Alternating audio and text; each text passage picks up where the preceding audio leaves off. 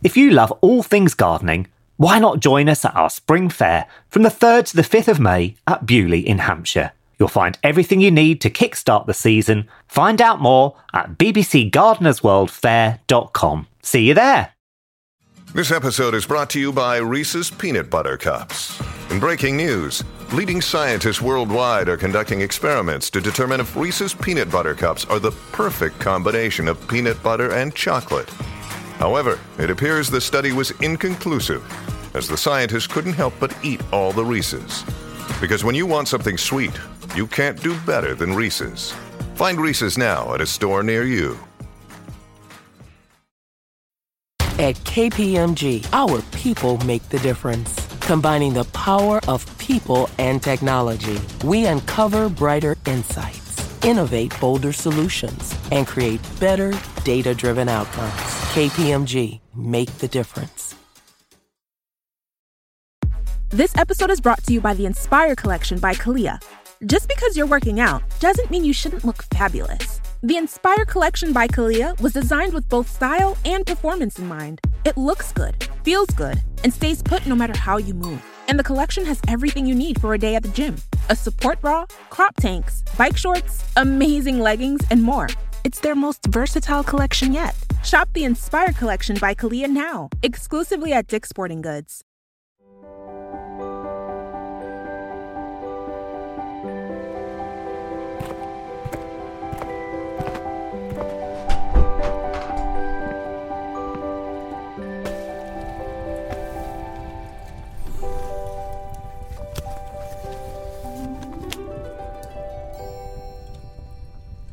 Hello and welcome to Tales from Titchmarsh, a wry look at life over the garden fence, with me, Alan Titchmarsh.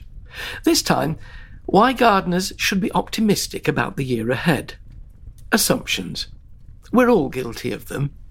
After a summer which was reputedly the driest since 1976, you could be forgiven if you take note of the daily news bulletins for thinking that every year from now on will be hotter and drier than the last. It will not. The reason I'm so confident? Weather.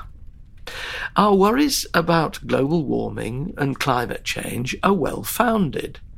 But there'll still be variations year on year in what the sky throws at us and how the sun parches our land.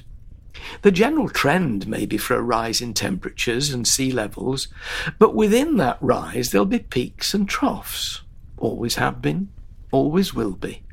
But this realistic approach seems to have been lost in the shrill and sensationalist tenor of the news today. Perhaps it's something to do with growing older, but I find myself becoming more sanguine with the years not in any way denying that our contributions to climate change need to be reined in, but in taking a pragmatic view of how that might best be improved by each individual, rather than collectively running around like a chicken with its head cut off and waiting for Armageddon. As gardeners, we have a responsibility to our own patch of earth, however small. That bee, which visits the flowers you so generously contribute to the greening of the earth, is unaware of the bigger picture. But that bee is your direct contact with the landscape, the green planet, the environment, call it what you will.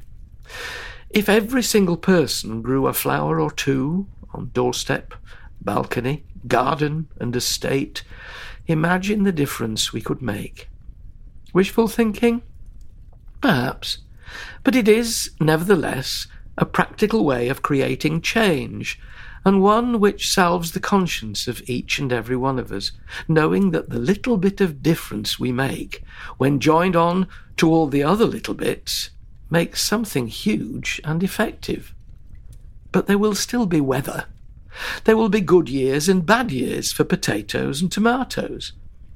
Your sweet peas might go over early, as mine did this year, but they're just as likely, in the next few years, to be well watered almost every day. Weather. Am I trying to see a rosy picture where such does not exist? Not at all.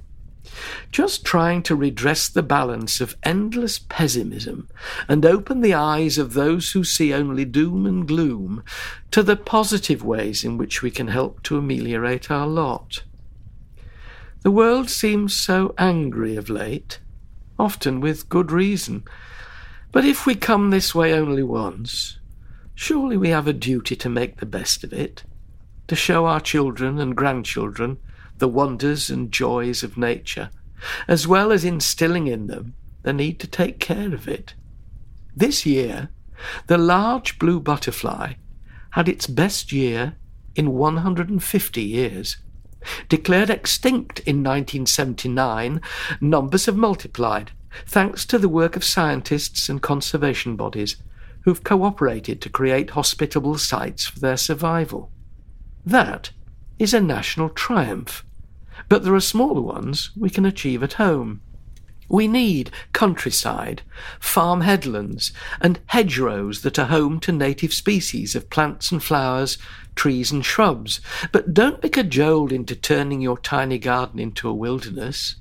Insects, birds, and mammals are less interested in the country of origin of the flowers in your garden. If your exotic bedding plants and perennials provide shelter and sustenance, they'll show their gratitude by visiting you. When gardening, and by gardening I mean cultivating plants from around the world in a way that we find uplifting and that ensures the survival of an ever enlarging gene pool, becomes a dirty word, and we're all expected to leave our patch of earth to be colonized by only those species which naturally occur in that particular environment, our patches of earth will become poorer not richer. Biodiversity on a small scale occurs only as a result of the intervention of humans. I see no reason why we should apologize for that. Far more important is our willingness to employ an organic approach, which is hospitable to those creatures and plants that'll find our patch of earth to their liking. We can then work hand in hand with nature in creating a garden that plays its part in brightening our lives and ensuring the survival of wildlife. There'll still be the weather to contend with, but then gardeners have always loved a challenge.